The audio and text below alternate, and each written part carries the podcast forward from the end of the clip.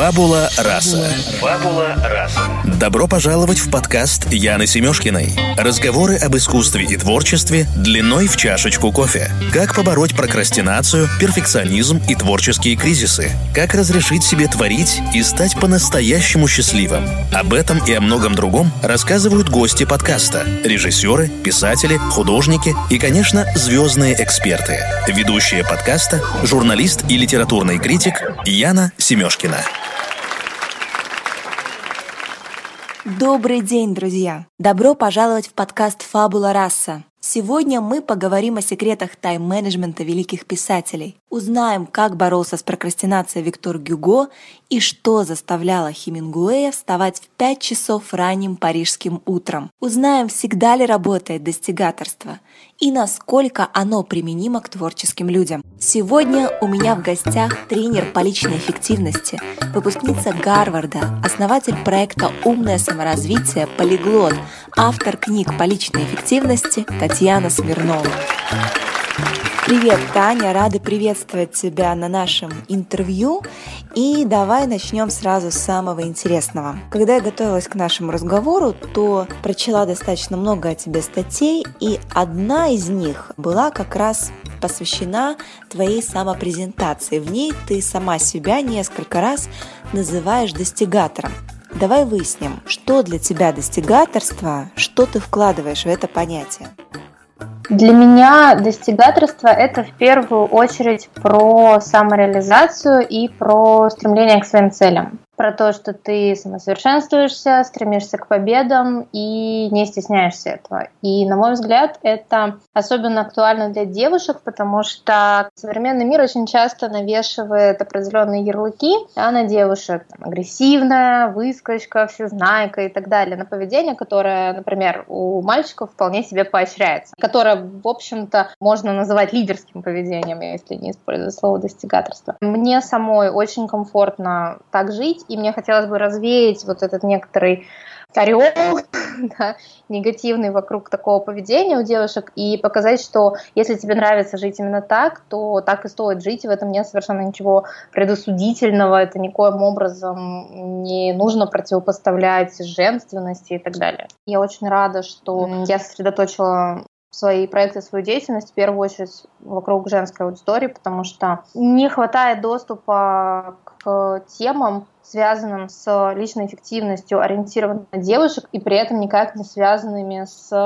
эзотерикой, ведами и прочей вот этой вот историей. То есть обычный нормальный, рациональный подход. Вот его, в принципе, на российском рынке, по крайней мере, я не знаю людей, которые работали бы в этой теме и так или иначе не уходили бы вот в разные вот эти вот эзотерические истории. Давай более подробно поговорим про сам принцип достигаторства, поскольку современная культура диктует тенденцию успеха, популярности, но формула «быстрее, сильнее, выше» иногда может привести к кризису личности в какой-то момент. В первую очередь я хочу сказать, что касается любых форм оценок, оно мало имеет отношение к личным целям да, и к их достижению. А поскольку, когда мы говорим об оценивании, неважно, детей или взрослых, мы, в принципе, уходим в очень непонятную область, да, связанную с некоторыми критериями, там, с ярлычками, которые кто-то навешивает. Очень часто эти оценки никакого не имеют отношения как раз-таки к достижениям и как раз-таки к целям. Второй момент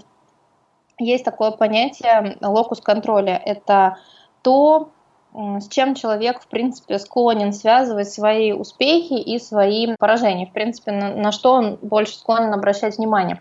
Вот, в моем понимании гармоничное, адекватное достигательство — это, конечно, про внутренний локус контроля и про связь с собой. То есть проблемы начинаются, когда мы делаем из этого какой-то культ, какую-то подводим под это идеологию, философию и так далее. Опасность появляется, когда человек начинает искать какие-то надуманные проблемы вместо того, чтобы просто жить так, как ему нравится. Да, то есть думать о том, что я, наверное, какая-то не такая. Причем это связано и, и с э, достигаторами, и с недостигаторами. У меня, к примеру, есть клиентки, которые мне приходят и говорят, у меня вот есть мои цели, у меня есть мое расписание, но мне вот кажется, может, мне все это не нужно, может быть, мне нужно вот просто там отдаться потоку и жить. С другой стороны, у меня есть совершенно творческие девочки, которые ко мне приходят и говорят, я вот живу в потоке, я совершенно, значит, не могу ничего там спланировать, какое-то жесткое расписание, может быть, мне надо, надо все это переделать. Вот это проявление внешнего локуса, то есть, скорее всего, и одной, и другой девочке кто-то очень, конечно, в кавычках доброжелательный человек сказал, что она как-то неправильно живет девушка, не имея определенной внутренней опоры, задумалась, а может быть, я действительно неправильно живу. И почему-то не стала это правильно-неправильно мерить своим внутренним ощущением, ей вообще хорошо или нехорошо сейчас, а померила вот этим вот внешним, внешним мнением. И начинается рассогласование, начинаются проблемы. Человек начинает думать, что с ним что-то не так. Я очень хорошо это понимаю, потому что я прошла этот путь просто от и до в обе стороны. И очень долго я думала, что со мной что-то не так, потому что у меня нет э, там, семьи как какой-то величайшей ценности моей жизни, в которой все вращается. У меня есть достаточно амбициозные цели. Где-то я действую э, больше, не люблю эти слова, но, скажем так, больше в мужской модели поведения. И я думала, что со мной что-то не так, пока я вдруг не поняла, что э, мне так просто нравится, я так себя ощущаю хорошо и комфортно, это позволяет мне получать результаты, те, которые я хочу, делать жизнь такой, которой я хочу. И я думаю, что выход из этой опасности, да, проход как бы по такой грани, он в первую очередь лежит в ощущении твоего внутреннего счастья, насколько ты собой доволен, насколько тебе так нравится и приятно. Спасибо тебе за такой развернутый ответ. Я не случайно завела этот разговор, поскольку тема нашего подкаста — творческая мотивация и творческая эффективность. Скажи, насколько тема достигаторства актуальна для творческих людей? Если зайдем в книжный магазин и посмотрим на полку с книгами о личной эффективности, то творческое братья, художники, писатели, режиссеры даже на уровне маркетинга несколько обособлены. Мы встречаем корешки книг, тайм-менеджмент для творческих людей. Насколько она гуманна по отношению к свободным художникам, да, это система достигаторства, ведь мы знаем, что музу невозможно приручить. А, здесь, на самом деле, сразу несколько моментов, которые я хотела бы прокомментировать. Первое, наверное, это как раз-таки то, что касается потока. А, когда я говорю слово «поток», я употребляю его в значении, которое ввел Михаил Сант-Михай, прекрасный автор. И в данном случае поток означает – сфокусированное а, состояние работы над а, какими-то своими делами, задачами и так далее, ну, делами в широком смысле этого слова, связанное с ощущением такой полноты бытия, да, вызванным полнотой самореализации, скажем так. И в этом плане поток не имеет никакого, или его отсутствие не имеет никакого отношения к там, творчеству, иррациональности и вот этим всем историям. То есть это непосредственно про фокус, это непосредственно про мотивацию и ощущение смысла от того, что ты делаешь. Все эти вещи — это вещи, которые прокачиваются, по крайней мере, в моих, э, допустим, программах по личной эффективности, потому что без этого работать очень сложно, это превращается в ну, такое преодолевание, да, армейскую дисциплину, которая, в общем-то, никому не нужна, потому что она большей частью бессмысленна. А, второй момент про иррациональность. Э, я, поскольку по образованию психофизиолог, я опять же иррациональность тоже употребляю немножко не в том значении, в котором большинство людей употребляют. И в моем понимании иррациональные решения – это а, решения, которые противоречат здравому смыслу. В общем-то, по, по определению этого слова. И опять-таки, да, это очень часто не имеет никакого отношения к творческим людям. А, что касается вот теперь достигаторства, личной эффективности и так далее. Насколько я изучала этот вопрос, с того, как строят свой график и свой день а, люди искусства, большинство из них придерживаются достаточно, я бы даже сказала, жестких принципов личной эффективности. Если мы говорим о тех людях, которые добились в творчестве успеха. Почему я говорю, насколько я изучала этот вопрос? Все истории, в которых я читала, упоминали либо график, либо какие-то системы, подходы, планирование и так далее. Возможно, есть какие-то другие люди, мне такие истории не попадались. И это достаточно показательно, поскольку мир людей искусства в плане личной эффективности изучен очень хорошо. Наверное, лучше этой сферы изучены только спортсмены. И в том, и в другом варианте присутствуют те принципы, которые мы привыкли, мы привыкли считать принципами достигаторства. Это определенные цели, это сфокусированная над ними работа, это следование графику и так далее, и так далее. Отлично. Можешь привести конкретные примеры, которые наши слушатели смогут включить в свой ежедневный график? А, а, самый классический, один из моих любимых примеров, связанных с расписаниями и с ритуалами, это, конечно, пример Эрнеста Хемингуэя, который, в общем-то, каждое утро, ежедневно, начинал работать над своими текстами сразу же после пробуждения. И он описывал свой график в таком ключе, когда работает над книгой, он садится, приступает к работе сразу же после а, пробуждения, потому что в это время его никто не беспокоит, он начинает писать, разогревается, входит во вкус и продолжает дальше работать весь день. То есть в данном случае это очень простая стратегия ежедневных действий в определенном расписании, причем в начале рабочего дня. И это очень важно, потому что вот достигаторство да, часто переводится как делать больше. Но на самом деле достигаторство, эффективная работа означает делать важное, во-первых. Во-вторых, делать это важное постоянно.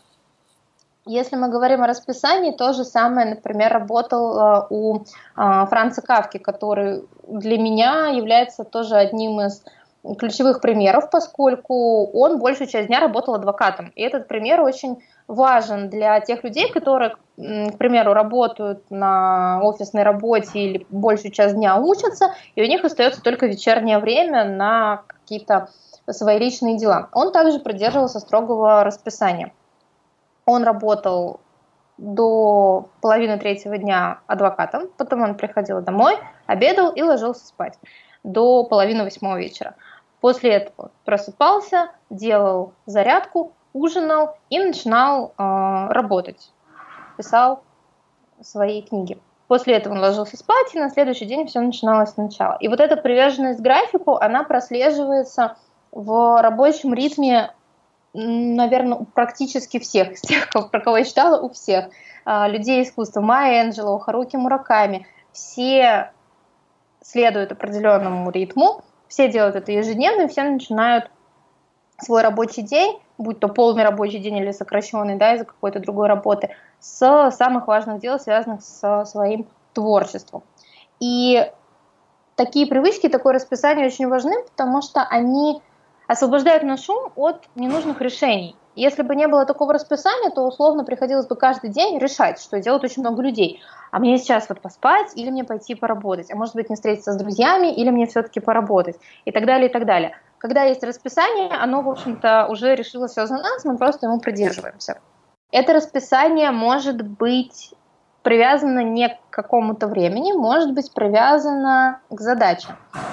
Например, такой подход практиковал Энтони Тролло, потрясающий в своей продуктивности автор, который написал больше 49 романов и огромное количество более, эм, более мелких работ. Он делал немножко иначе. Он писал в 15-минутных интервалах по 3 часа в день. Э, что здесь интересно? Если мы говорим о большом проекте, например, творческом, э, таком как написание романа – то этот проект сложно завершить за один день или даже за одну неделю. Возможно, даже главу сложно завершить за один день. И это может демотивировать, поскольку окончание работы еще непонятно когда будет. И мы работаем, работаем, никакого, в общем-то, ощутимого финала не видим. Поэтому вместо того, чтобы измерять вот этот вот результат в виде законченных глав и законченной книги, Троллоп планировал время, то есть результат измеряли не в страницах, а в минутах. Окей, просто сейчас я работаю несколько раз по 15 минут. Это важно, поскольку измерение прогресса очень помогает укрепить мотивацию. И если мы не можем измерять прогресс там, в страницах, в изученных движениях, в выученных пьесах и так далее, то мы можем вполне себе измерять время. Во-вторых, чем быстрее мы выполняем те задачи, которые для нас важны, тем сильнее будет настрой на оставшийся продуктивный день. То есть мы не ждем условно три месяца, пока мы допишем главу, а мы ощущаем гордость и прилив сил прямо сейчас, потому что мы запланировали поработать 3 часа в 15-минутных интервалах, и мы это сделали. Этот аспект также очень важен для преодолевания прокрастинации, поскольку прокрастинация часто тоже связана с видимым прогрессом. И если мы говорим о других вариантах, как с этим можно справиться, то здесь я бы привела в пример э, Виктора Гюго. Это была первая история, которую я в свое время узнала на тему того, как работают непосредственно писатели. С нее, в общем-то, начался мой интерес к тому, как, как рабочий ритм организован у людей искусства. У Гюго была потрясающая э, история, связанная с тем, что он очень долго, получив уже даже гонорар за предварительный гонорар за э, собор Парижской Богоматери, не писал его э, и прекрасно проводил время с друзьями. Об этом узнал его издатель, и ему это, естественно, не понравилось. Он дал ему достаточно жесткий срок, чтобы завершить работу. И Гюго выбросил всю свою одежду, оставив себе только старый халат, в котором он, естественно, никуда не мог ходить. Просто мог только сидеть дома. И это, кстати, штука, которую я, наверное, рекомендовала студентам, когда они готовятся к сессии. То есть мы создаем среду, в которой мы не можем не делать то, что нам нужно делать. Да?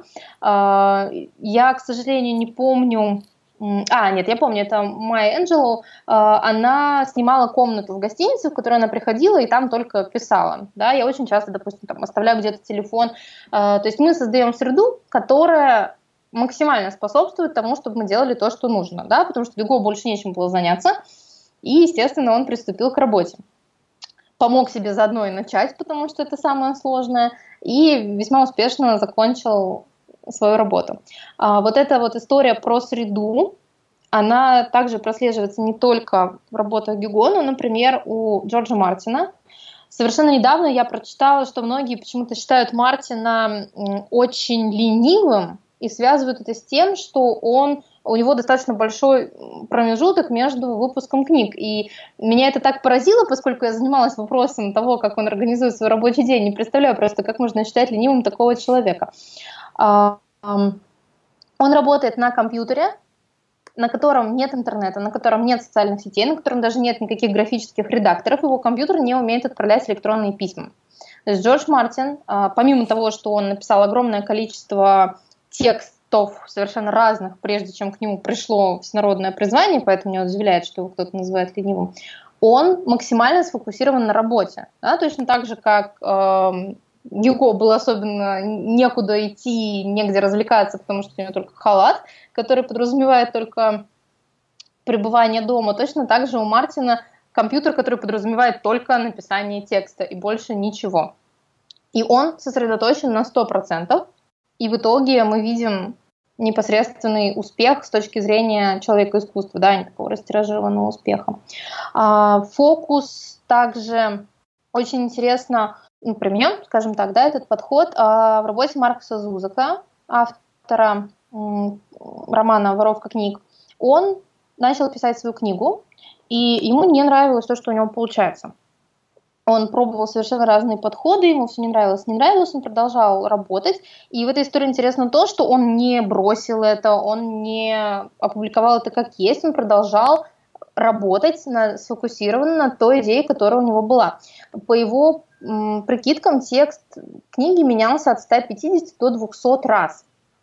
То есть вот эта приверженность своей идеи, сфокусированность на них, я потрясена была, если честно. Мне очень нравится эта книга, и ну, понятно, сколько за ней лежит работы. Почему-то очень многие люди считают, что э, творчество и талант, это вот я прям сел и сделал сразу, вот так раз, и написал «Войну и мир». Но на самом деле нет. Суть в том, что если ты понимаешь, какова твоя цель в широком смысле этого слова, да, он понимал, как, как, как он хочет, чтобы выглядела его книга.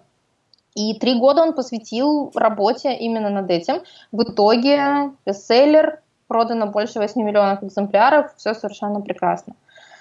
Вот это, наверное, самые такие яркие примеры, которые однозначно стоит осветить. Я уверена, что их намного больше. Очень вдохновляющие примеры ты рассказала. А, насколько я знаю, ты сейчас сама пишешь книгу. Используешь ли какие-то из приведенных методов сама? И вообще, как проходит твоя работа над будущей книгой? Однозначно у меня есть расписание. Ну, то есть, если оно есть у Хемингуэя, Мне было бы глупо, глупо не сделать, вы тоже расписать, почувствовать себя немножечко Хемингуэем, это очень приятно. Стоим в плечах великих, так сказать. Вот, одежду я, конечно, не стала выкидывать, но думаю, что-то пойдет не по плану, может быть, используем метод Гюго. Uh, у меня, конечно, есть понимание того, что я хочу получить в конце, и я стараюсь быть максимально сфокусированной на этой задаче, в смысле на конечном вот этом воплощении, потому что я знаю, что я могу уходить в совершенно разные стороны, особенно в процессе создания текста. Поэтому у меня есть костяк книги, то есть это история, которую меня научили в США, она меня в то время поразила. А, я писала студенческую работу достаточно объемную в Гарвардском университете. И первое задание, которое у нас было, которое уже оценивалось, это было оглавление. Меня тогда повергло немножко в шок, потому что я подумала, как я могу написать оглавление для того, чего еще нет. И это было удивительно, потому что вроде как 4 года до этого меня готовили быть ученым, писать научные тексты, но никто никогда не говорил, что оглавление вообще-то пишется до. Ты уже понимаешь, что ты хочешь сказать. Вот, и, естественно, есть вот этот костяк, вокруг которого все фокусируется. И поскольку я основываю все свои материалы на научных данных. Естественно, есть блок подбора статей, который тоже функционирует в определенном расписании. То есть я знаю, что для того, чтобы закончить главу, мне нужно по таким-то, таким-то темам найти статьи. Я это делаю регулярно. И дальше в своем а, ритме, заранее установленном, про который я заранее приняла решение, я, собственно, работаю над этими текстами. И это расписание, оно в моем случае достаточно гибкое, потому что у меня есть много разных проектов, и я не делаю, в принципе, жесткого расписания, потому что мне оно не очень подходит, но фокус должен быть обязательно. И если по какой-то причине работа не двигается, начинается, привет, прокрастинация, то я, соответственно, выясняю, в чем проблема. Потому что у прокрастинации две основные причины. Либо непонятно, зачем я это делаю, ну, здесь все в порядке, хотя переоценку ценностей неплохо бы провести, а либо я не понимаю, как что-то делать, да, то есть это мог, может быть какая-то слишком размытая моя идея, над которой я не очень понимаю, как работать или что-то подобное, ну тогда, естественно, я решаю эту задачу и двигаюсь дальше. Скажи, то есть ты каждый день, да, пишешь э, какое-то определенное количество часов, или как строится Да, работа? я планирую от времени, то есть я не могу сказать, что я обязана за день написать три страницы. Я э, выделяю определенное время, обычно от 60 до 90 минут, которые я работаю над книгой, но при этом я стараюсь соблюдать скорость одна глава в неделю. Угу. То есть ты э, пишешь регулярно каждый день, ты не пропускаешь? Нет, не пропускаю. И сколько, если не секрет, уже длится работа над твоей книгой? А, это интересный вопрос, поскольку это не первая моя книга по данной теме. Я ее задумала скорее как эм, расширенную версию, такое руководство, э, которое ну, опирается на мою предыдущую работу. Поэтому, естественно, это не совсем работа с нуля. Да? А, у меня завершение этой книги – это одна из целей на этот год. Соответственно, с первой недели января, сейчас у нас девятая неделя – вот примерно я работаю. Соответственно, сейчас э, готово 8, 8 с половиной, скажем так, глав. То есть, да, примерно скорость, скорость соблюдается. Скажи, чем уникальна твоя книга? Чем именно она отличается от миллиона других книг по личной эффективности? Мне бы хотелось э, сделать эту книгу полностью таким автономным, что ли, инструментом для выстраивания собственной системы эффективности для каждого человека. А, что я имею в виду? Обычно книги по личной эффективности представляют собой описание какого-то подхода к планированию. Иногда там бывают какие-то практические рекомендации. Иногда это не книги, а ежедневники.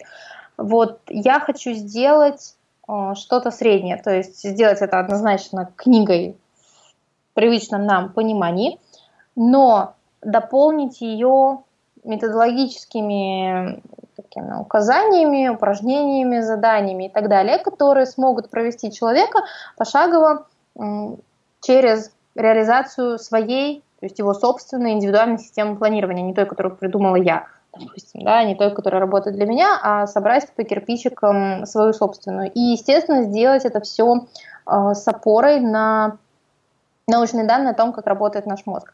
Потому что, естественно, когда мы работаем с личной эффективностью, мы работаем со своим сознанием, мы работаем со своим мышлением, со своими привычками, со своим поведением. И для меня достаточно странно делать это, не понимая, как устроен, собственно, тот инструмент, который это все делает и что для него полезно, а что для него вредно, и чего нужно избегать. Скажи, в твоей книге будет решаться такой кейс? Многие люди ставят перед собой цели, задачи. И вот, допустим, сегодня а, я поставила перед собой цель, я вижу эту цель, я иду к ней, я разбила ее на какие-то более маленькие а, шаги, на задачи. В итоге у меня получился туду-лист э, на год, на месяц, на день. Но э, проходит неделя, я двигаюсь по этому пути, который я наметила, и понимаю, что у меня происходит некоторый сбой. То есть те цели, которые я поставила себе на 5 лет, а, они через неделю, через месяц меня больше не привлекают. Вот что делать в этом случае? Во-первых, мало кого мотивируют цели на 5 лет, если честно. Как раз-таки здесь есть, это связано с тем, как, как работает наш прекрасный мозг. А, история в том, что наше сознание, в принципе, нас в будущем не особо воспринимает как нас. То есть дальше, чем через три месяца, это уже какой-то другой человек для нас, потому что, в принципе, время очень сложная а, концепция для осознания, а мы во времени это еще сложнее. То есть э, вот то, что мы себе напридумывали через год, что мы хотим сделать, это будет делать другой человек, как бы. То есть другой человек будет писать книги, будет заниматься в 5 утра йогой и так далее, и так далее. Поэтому можно ему напланировать тысячу задач и разных совершенно целей. А, нас должно мотивировать то, что нас ждет через пару месяцев. И, к сожалению, когда люди разбивают цели, они это делают очень механистически, то есть, например, цели на 5 лет могут вполне себе человека мотивировать, а дальше их этапы выглядят, ну, как-то не очень. Очень хороший тест есть для этого э, прочитать свои вот эти задачи вслух. И если они тебя вообще как-то не очень радуют, то над формулировками точно надо поработать. Потому что когда мы читаем вслух, мы как бы определенную интонацию сразу делаем, потому что мы же планы читаем. И планы какие-то, ну, тухленькие, если честно. Поэтому об этом не нужно забывать. Про э, самосаботаж, который ты упомянула, нужно смотреть всегда что это за ситуация, да, поскольку это может быть, ну, просто стандартная прокрастинация, которую я сказала, да, когда мы либо не понимаем, зачем мы это делаем, либо не понимаем, как делать да, либо вот такие вот, ну, не очень интересные задачи, либо э, самосаботаж может быть связан с психологическими проблемами, э, сложностями, на которые, ну, с которыми нужно, естественно, работать э, соответствующим специалистом, поскольку э, человек может поставить какую-то цель, э, которая его почему-то пугает. И эти вещи, естественно, сложно отследить самостоятельно, сложно отследить, э, допустим, с тренерами. То есть я всегда подчеркиваю, что я в первую очередь тренер. Э, я не психолог и не психотерапевт, хотя в личной работе, безусловно, использую определенные методы и обучалась им. А, хорошо, я тебя поняла. То есть здесь важно индивидуализировать каждый случай, да, и э, формулировать, да. формулировать свои цели так, чтобы они тебя привлекали. Неважно, на пять лет ли ты их прописываешь, да, или на месяц. Да, да, конечно. Здесь можно провести параллель э, с тем, что все счастливые семьи счастливы одинаково, а каждая несчастная семья несчастлива по-своему. Вот то же самое. А люди, которые правильно делают все, у них получается, они э, ну, реализуют свои цели, они все делают все одинаково, и эти подходы, в общем-то, известны. А вот когда что-то не получается, и начинаются проблемы, здесь обычно какие-то уже э, индивидуальные истории. Этой связи хочу у тебя спросить про то, когда не получается. Вот скажи, где граница между ленью и отсутствием мотивации? Как понять, что конкретно сейчас происходит? Я бы начала ответ э, сейчас такого э, анекдота. Э, эта история, по-моему, связана с э, Николаем Васильевичем Гоголем. Который говорил, что да, это, у него был диалог с Сологубом, Сологуб как раз вот, жаловался, что ему не пишется, а Гоголь отвечал, вы все-таки пишите и начните таким образом. Мне сегодня что-то не пишется, напишите это много-много раз, и вдруг вам придет в голову хорошая мысль, а за ней другая, третья, и так и получится. А, и он как раз и говорил, что люди, обуреваемые постоянным вдохновением, очень редки я склонна с ним полностью согласиться. И я так делаю достаточно часто, когда мне нужно сделать какую-то задачу, она как-то вот не пишется, я могу открыть блокнот, вернуть и рассуждать о том, что я ничего не понимаю в этой задаче, не могу вообще ничего сделать, не понимаю, как к ней приступить, и действительно где-то минут через 10 хорошие идеи возникают сами собой. А, то есть это, ну, бывает такая просто инертность мозга, которому, ну, действительно, ну, не хочется влезать куда-то, вот он так спокойно себе там отдыхал, а мы тут вот чем-то заставляем, поэтому берем перышко, как говорил Николай Васильевич, и пишем. Что-то мне сегодня не пишется. А, на самом деле я бы не разделяла лень и отсутствие мотивации. Вот ты сказала э, какое-то слово, что там, лень плоха тем, что я считаю, что лень совершенно неплоха. Это прекрасное чувство, которое показывает, что где-то есть проблема. Поскольку ну, никому не лень встать в 5 утра, чтобы сесть на самолет и лететь в теплую страну. Да, абсолютно. Нет таких людей, которым было бы это делать лень. Ну, соглашусь, Потому что конечно, соглашусь, да. Прекрасная совершенно. И понятно, зачем я это делаю. И в конце меня ждет вознаграждение. То есть, а, когда у нас нет мотивации, когда у нас присутствует лень, да, действие либо неэффективно, и мы это понимаем, просто по какой-то причине тянем эту лямку. А, это вот то, что связано обычно с ленью у детей у детей, школьников, подростков, их очень сложно заставить делать что-то ненужное, бессмысленное.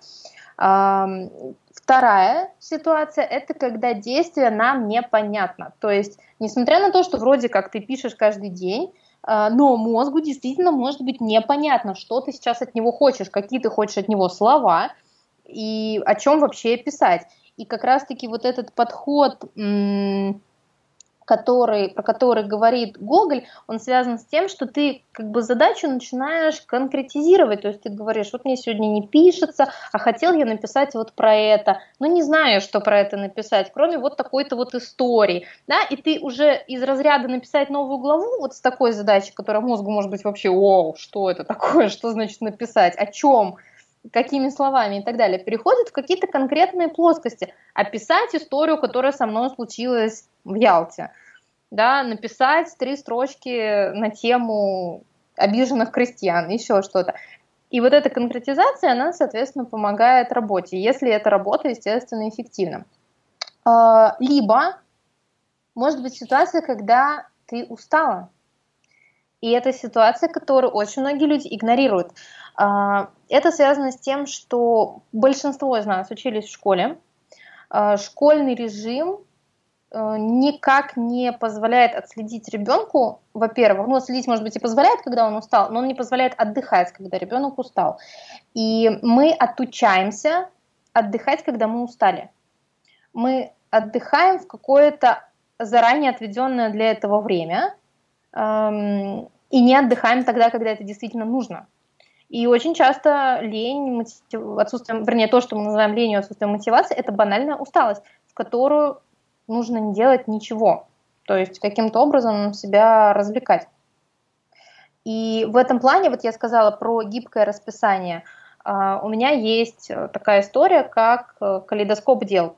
То есть все дела, проекты, задачи, которыми мне нужно, а, которыми я хочу и нужно заниматься, они у меня висят на стене на таких вот клейких листочках. И если я, допустим, делаю презентацию, скажем, для курса, и что-то вот она мне надоела, вот я прям делаю 15 минут и надоела, я не буду себя заставлять и доделывать ее, потому что я должна доделать. Я пойду на свою стенку, посмотрю и найду что-нибудь там себе интересненькое и поделаю это. И вот э, это то, что на самом деле означает фраза «лучший отдых – это смена деятельности». Это означает, что как только мы в какую-то вот залезли в зону сопротивления и от дела от какого-то устали, оно все еще любимое, прекрасное и замечательно. Просто я от него устала. Это может случиться через полтора часа, может через 15 минут, не вопрос.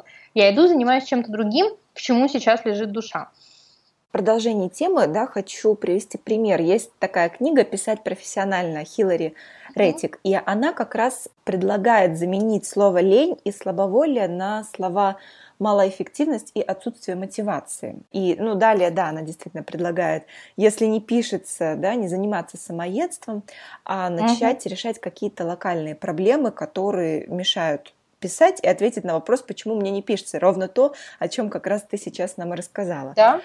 Скажи, как относишься к замене понятия лень на эффективность, малоэффективность? Ну, как говорится, чем бы дитя не тешилось, лишь бы не плакало. Если это помогает, то как, как это не назвать, даже если, там, не знаю, ощущение зюмзика, ну, без разницы, в общем-то. Главное, чтобы результат был. А, с другой стороны, для меня просто более интересно не стигматизировать лень, которая вполне себе может проявляться, а понимать, что это а, здорово и полезно. К сожалению, негативное отношение к лени, оно к нам, естественно, пришло от наших родителей, бабушек и дедушек, у которых действительно не было возможности порассуждать, а почему же это мне лень, да, и даже если они делали какую-то, в общем-то, бессмысленную работу, то ее нужно было делать, потому что жизнь была значительно тяжелее, чем у нас. И вот этот э, фон как бы до нас докатился, и мы его так как э, часть культурного кода приняли, но это не означает, что он правильный, да, и, допустим, для меня ну, там, отсутствие мотивации э, может не сильно работать, потому что я точно знаю, что все мои цели прекрасные, мои любимые меня мотивируют, и для меня э, слово лень гораздо более интересно и ну, скажем так, мне с ним продуктивнее работать, потому что я знаю, что лень – это показатель ну, того, что где-то какая-то проблема затесалась, которую мне нужно решить, и дальше, соответственно, на своей прекрасной мотивации работать. Начале нашего разговора ты сказала о своей самостоятельности, о некой мужской модели поведения. А расскажи, пожалуйста, подробнее про этот кейс. Как ты искала себя, примеряла на себя разные роли и что в итоге к чему ты пришла? В принципе, где-то вот лет с 15-16 э, у меня пошла волна ориентации на саморазвитие, на э, там, жизнь, согласованную с своими целями, тайм-менеджмент и вот эти все истории. И было два таких момента. Один был вот в старшей школе, другой случился в университете, что характерно, оба они были связаны с моими э, тогдашними подругами. А, которые в какой-то момент просто начали мне промывать мозг на тему того, что как же так можно жить, что ты превращаешься в мужика в юбке, а, ну вот, вот это все, вот классическая история, что значит женщина должна, вот это вообще, в принципе, не могу, когда мне кто-то начинает рассказывать, что я что-то должна, потому что я женщина. А, ну, для мужчин, в общем-то, то же самое, мне тоже очень сильно коробит. А, что там я должна быть мягче, что я должна быть проще, вот, вот эти все истории. Ну, то есть, чтобы было понятно, у меня, в принципе, никогда не было проблем с отношениями. У меня было, была масса поклонников, очень интересных юношей, с которыми было о чем поговорить, им было со мной о чем поговорить, никаких вообще проблем. А, я, в общем-то, до сих пор с трудом представляю, что такое ревность, то есть я достаточно уверена в себе, в себе всегда в отношениях. Но вот эти вот, ну, когда тебе это каждый день говорят, еще, в общем-то, человек, которого ты считаешь близким, естественно, ты начинаешь как-то задумываться на эту тему. Естественно, вот с мамой мне в этом плане, конечно, очень повезло, она никогда не давила, всегда меня принимала вот со всеми моими амбициями, университетами и прочими постоянными. У меня еще бабушка, которая мне, естественно, рассказывает, что вот как бы надо как-то по-другому, и где что уже дети твои. А, вот это, конечно, удивительно, что это все просто противопоставляется друг другу почему-то. Это совершенно потрясающая история. И я начала думать, что да, наверное, какая-то вот не такая. И я пыталась себя как-то переделать, э, значит, построить из себя дурочку, как-то вот мягче, проще, вот это все. По поводу рефлексии, рефлексия настала тогда, когда я поняла, что я несчастлива. И несчастлива не в смысле у меня какое-то несчастье в жизни, да, случилось, а в смысле отсутствия счастья. Э, меня не радует то, что происходит, вообще абсолютно. И меня начинают гаснуть глаза, мне не очень интересно утром просыпаться, и как-то вот такое вот ощущение болота – вокруг, оно вот очень давит, и я начала разбираться, в чем, собственно, проблема, да, то есть как, когда я себя чувствую счастливой, реализованной, наполненной и так далее, и когда я себя такое не чувствую. И для меня это было напрямую взаимосвязано с тем, как я выстраиваю свою жизнь. в соответствии с своими личными ценностями или в разрез. И я ни в коем случае не хочу сказать, что каждый человек в мире должен там найти свои цели и так далее. Это все фигня полная. Опять же, да, не нужно делать культ, да, ни из чего, не створи себе кумира. Но если э, так жить нравится, если это доставляет удовольствие, если это доставляет счастье, вне зависимости от того, это мужчина или женщина, этот стиль жизни нужно реализовывать. А, я думаю, что огромное количество мужчин предпочли бы сидеть дома и возиться с детьми, но они не могут себе этого позволить. И я думаю, что это еще, ну, это уже сейчас появляется, и видно, что это э, стигматизируется еще сильнее, чем там, эмансипированные, кстати, до сих пор плохо представляю, что значит это слово, эмансипированные, там, работающие, реализованные еще какие-то женщины. Потому что, ну, тут уже хоть как-то мы начинаем привыкать, да, и вроде как э, суфражистки нам очень там помогали и так далее а мужикам сидеть дома с детьми вообще никто не помогает. И я вообще не представляю, как им, бедным, мне кажется, им должно быть значительно тяжелее, потому что на них тоже навешена куча долженствований, и они полностью противоречат ну, вот, пониманию того, ну, не пониманию, полностью против, противоречат тем делам, которые связаны с домом, с семьей, с детьми и так далее. Им, наверное, еще сложнее. Таня, ты училась а, в Гарварде, да? Расскажи, какие главные инсайты ты почерпнула, вот обучаясь в Америке, я знаю, что у тебя есть специальный курс, в котором ты как раз-таки рассказываешь да, о том, как правильно выстраивать свою систему обучения, а, вне зависимости от того, а, учишься ли ты в университете или занимаешься самообразованием. Да, я бы сказала, что это вещи, которые касаются не, не в принципе Гарварда или там MIT, где я в основном училась, это вещи, которые касаются американской системы образования в принципе. То есть, во-первых, это обязательно четкое понимание своих целей, поскольку учебный план в очень большой степени индивидуален, он составляется самим студентом, и нужно понимать, чего ты хочешь, да, чтобы выбирать какие-то для себя курсы. Естественно, есть возможность обычно первые две недели сентября эти курсы поменять, если они тебе не понравились, но если ты вовремя не сообразил, что они тебе не понравились, да, не сопоставил с своими долгосрочными целями, не поговорил с преподавателями и так далее, то дальше тоже твоя ответственность, тебе нужно будет с этим работать. А, следующий момент – это то, что большая часть образования да, происходит не на лекциях, она происходит в библиотеке.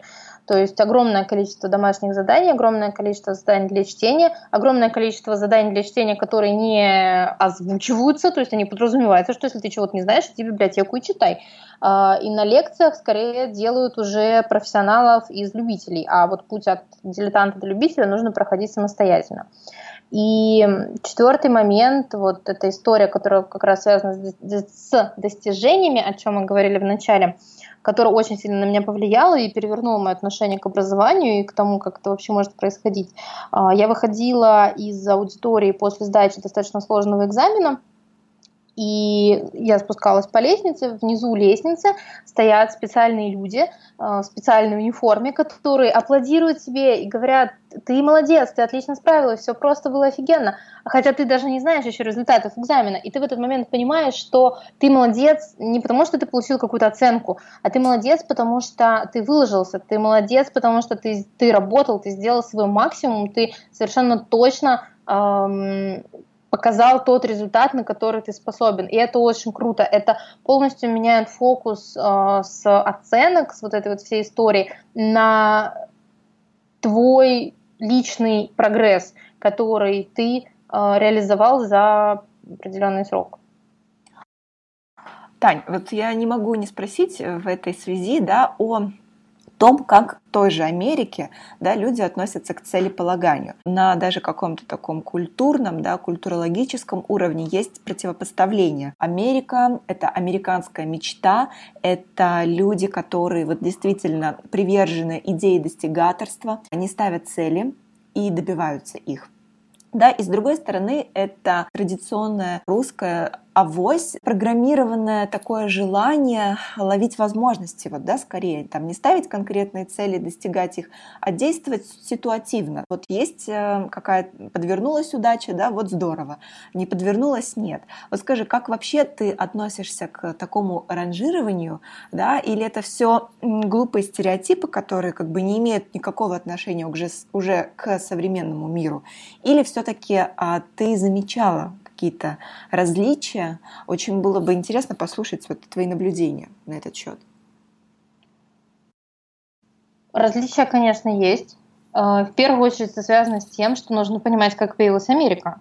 То есть были люди, которые погрузились на корабли и сказали, поедем, пойдем, вернее, э, делать новую страну. Весьма амбициозная задача. А, и в этом плане, ну, наверное, в России это вот где-то было в районе Петра Первого, который делал примерно то же самое, совершенно в, в непонятных местах, строя города, а, будучи петербурженкой, мне или не знать. А, но, тем не менее, естественно, культурный код Америки, он такой, потому что там не было ничего, там были индейцы, и была толпа людей, которая решила сделать здесь новую страну. Это, в общем-то, накладывает да, отпечаток на их потомков, разумеется.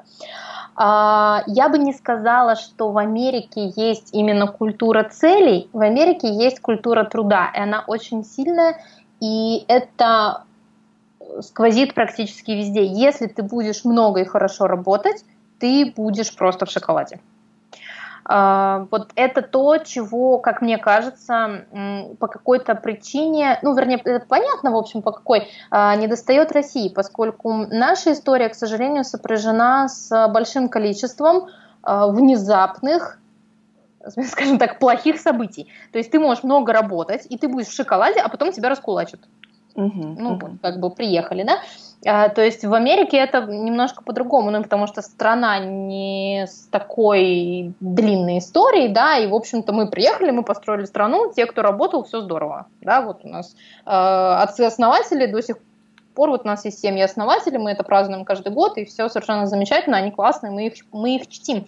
То есть нет эм, боязни добиться успеха, нет страха богатства, нет страха быть э, выдающимся человеком. То есть может быть у каждого, ну, конкретного, там, конкретной личности, да, ну, такой понятный, в общем-то, человеческий страх, но его нет у страны совершенно.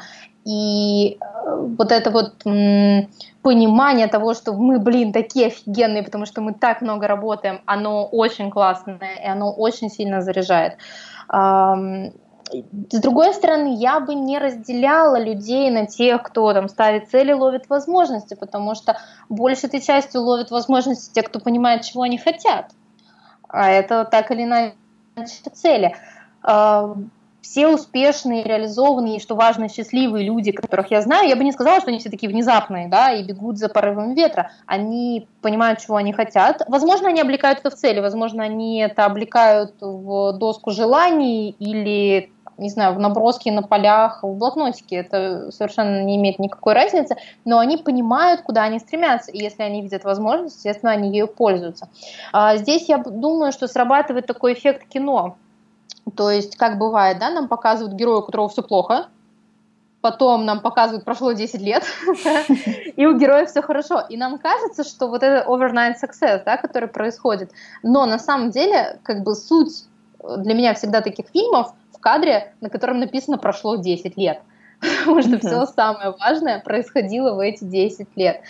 И мы не видим да, того, что между, и поэтому нам кажется, что кто-то вот так оказался в нужном месте, там, в нужное время, и у него все получилось, и надеемся на это. Но это не очень хороший знакомый, говорит, что, говорит, да, мне вообще всегда везло. Знаешь, я заметила такую интересную особенность. Чем больше я впахиваю, тем больше мне везет. Вот что совершенно интересно.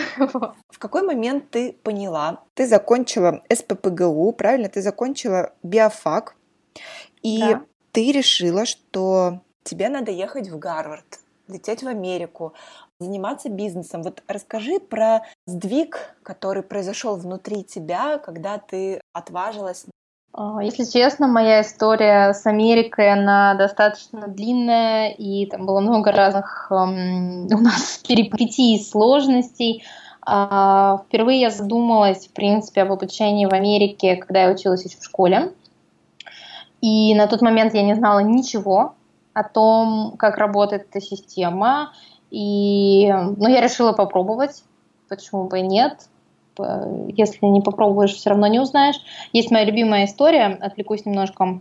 Просто на тему того, почему я решила попробовать. Uh-huh. В университете очередь на подачу документов, и в очереди стоит э, ну, прям пожилой такой дедушка.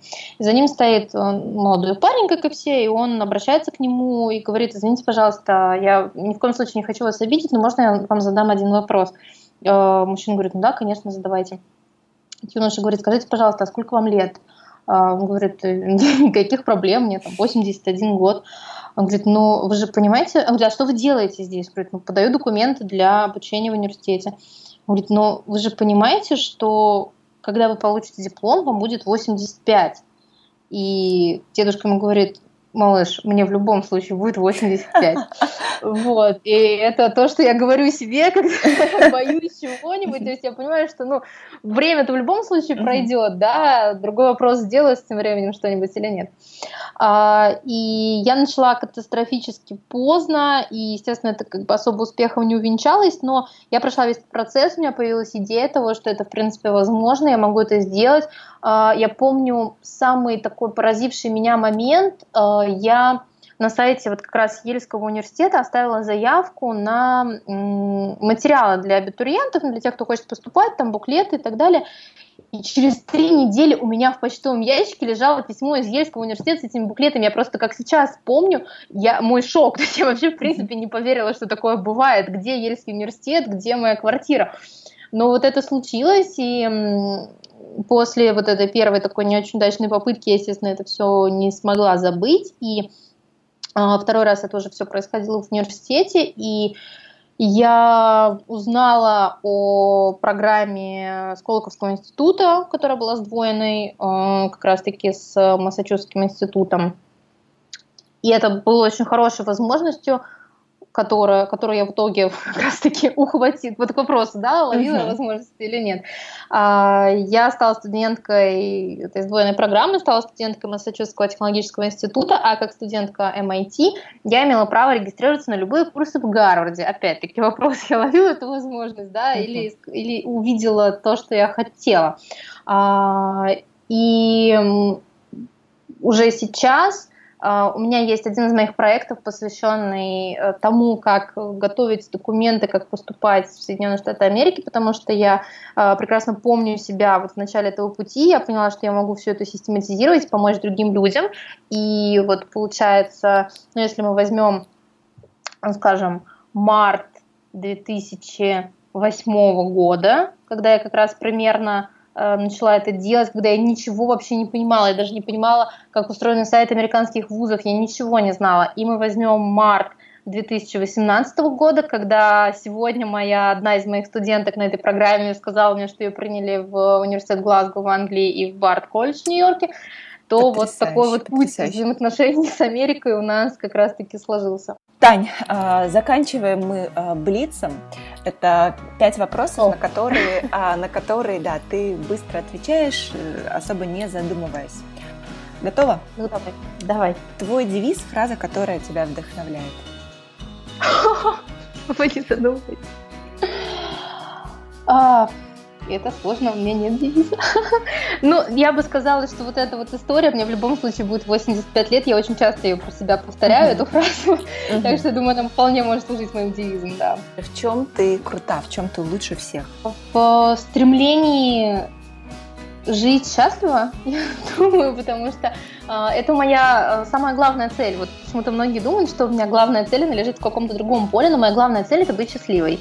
И я не боюсь об этом говорить. Это самое-самое важное. Все, что, все остальное, в чем я крута, тайм-менеджмент, там, методология образовательных программ, вот эти все истории, это просто мои способы выстроить свое счастье. Опиши себя тремя словами. Целеустремленная, адекватная, надеюсь. И ну, тут будет два слова, ну ладно, но фанатик самообразования. Вот это, наверное, даже самое главное. Можно два слова этим занять, но, правда, я считаю, что самообразование это вообще, в принципе, самая важная вещь, которая, которая есть в жизни. Последняя книга, которую ты прочитала и которую ты рекомендуешь нашим слушателям? Так, э, то есть одновременно и а, прочитала. А, ну, давай, и да, давай разобьем на два вопроса. Давай разобьем на два вопроса. Последняя книга, которую ты прочла, и книга, которую бы ты рекомендовала нашим слушателям. Угу. Конкретно сейчас я читаю тетралогию э, Пакса Аурелиана. Это Татьяна Апраксина, если мне не изменяет память, и у нее еще есть автор, автор из Австралии. Но пока про это я ничего не могу сказать, потому что я прочитала только одну книгу и пока плохо поняла, о чем там идет речь. А из книг, которые, которые я рекомендую, это в любом, в любом промежутке времени я могла это прочитать, правильно? Угу.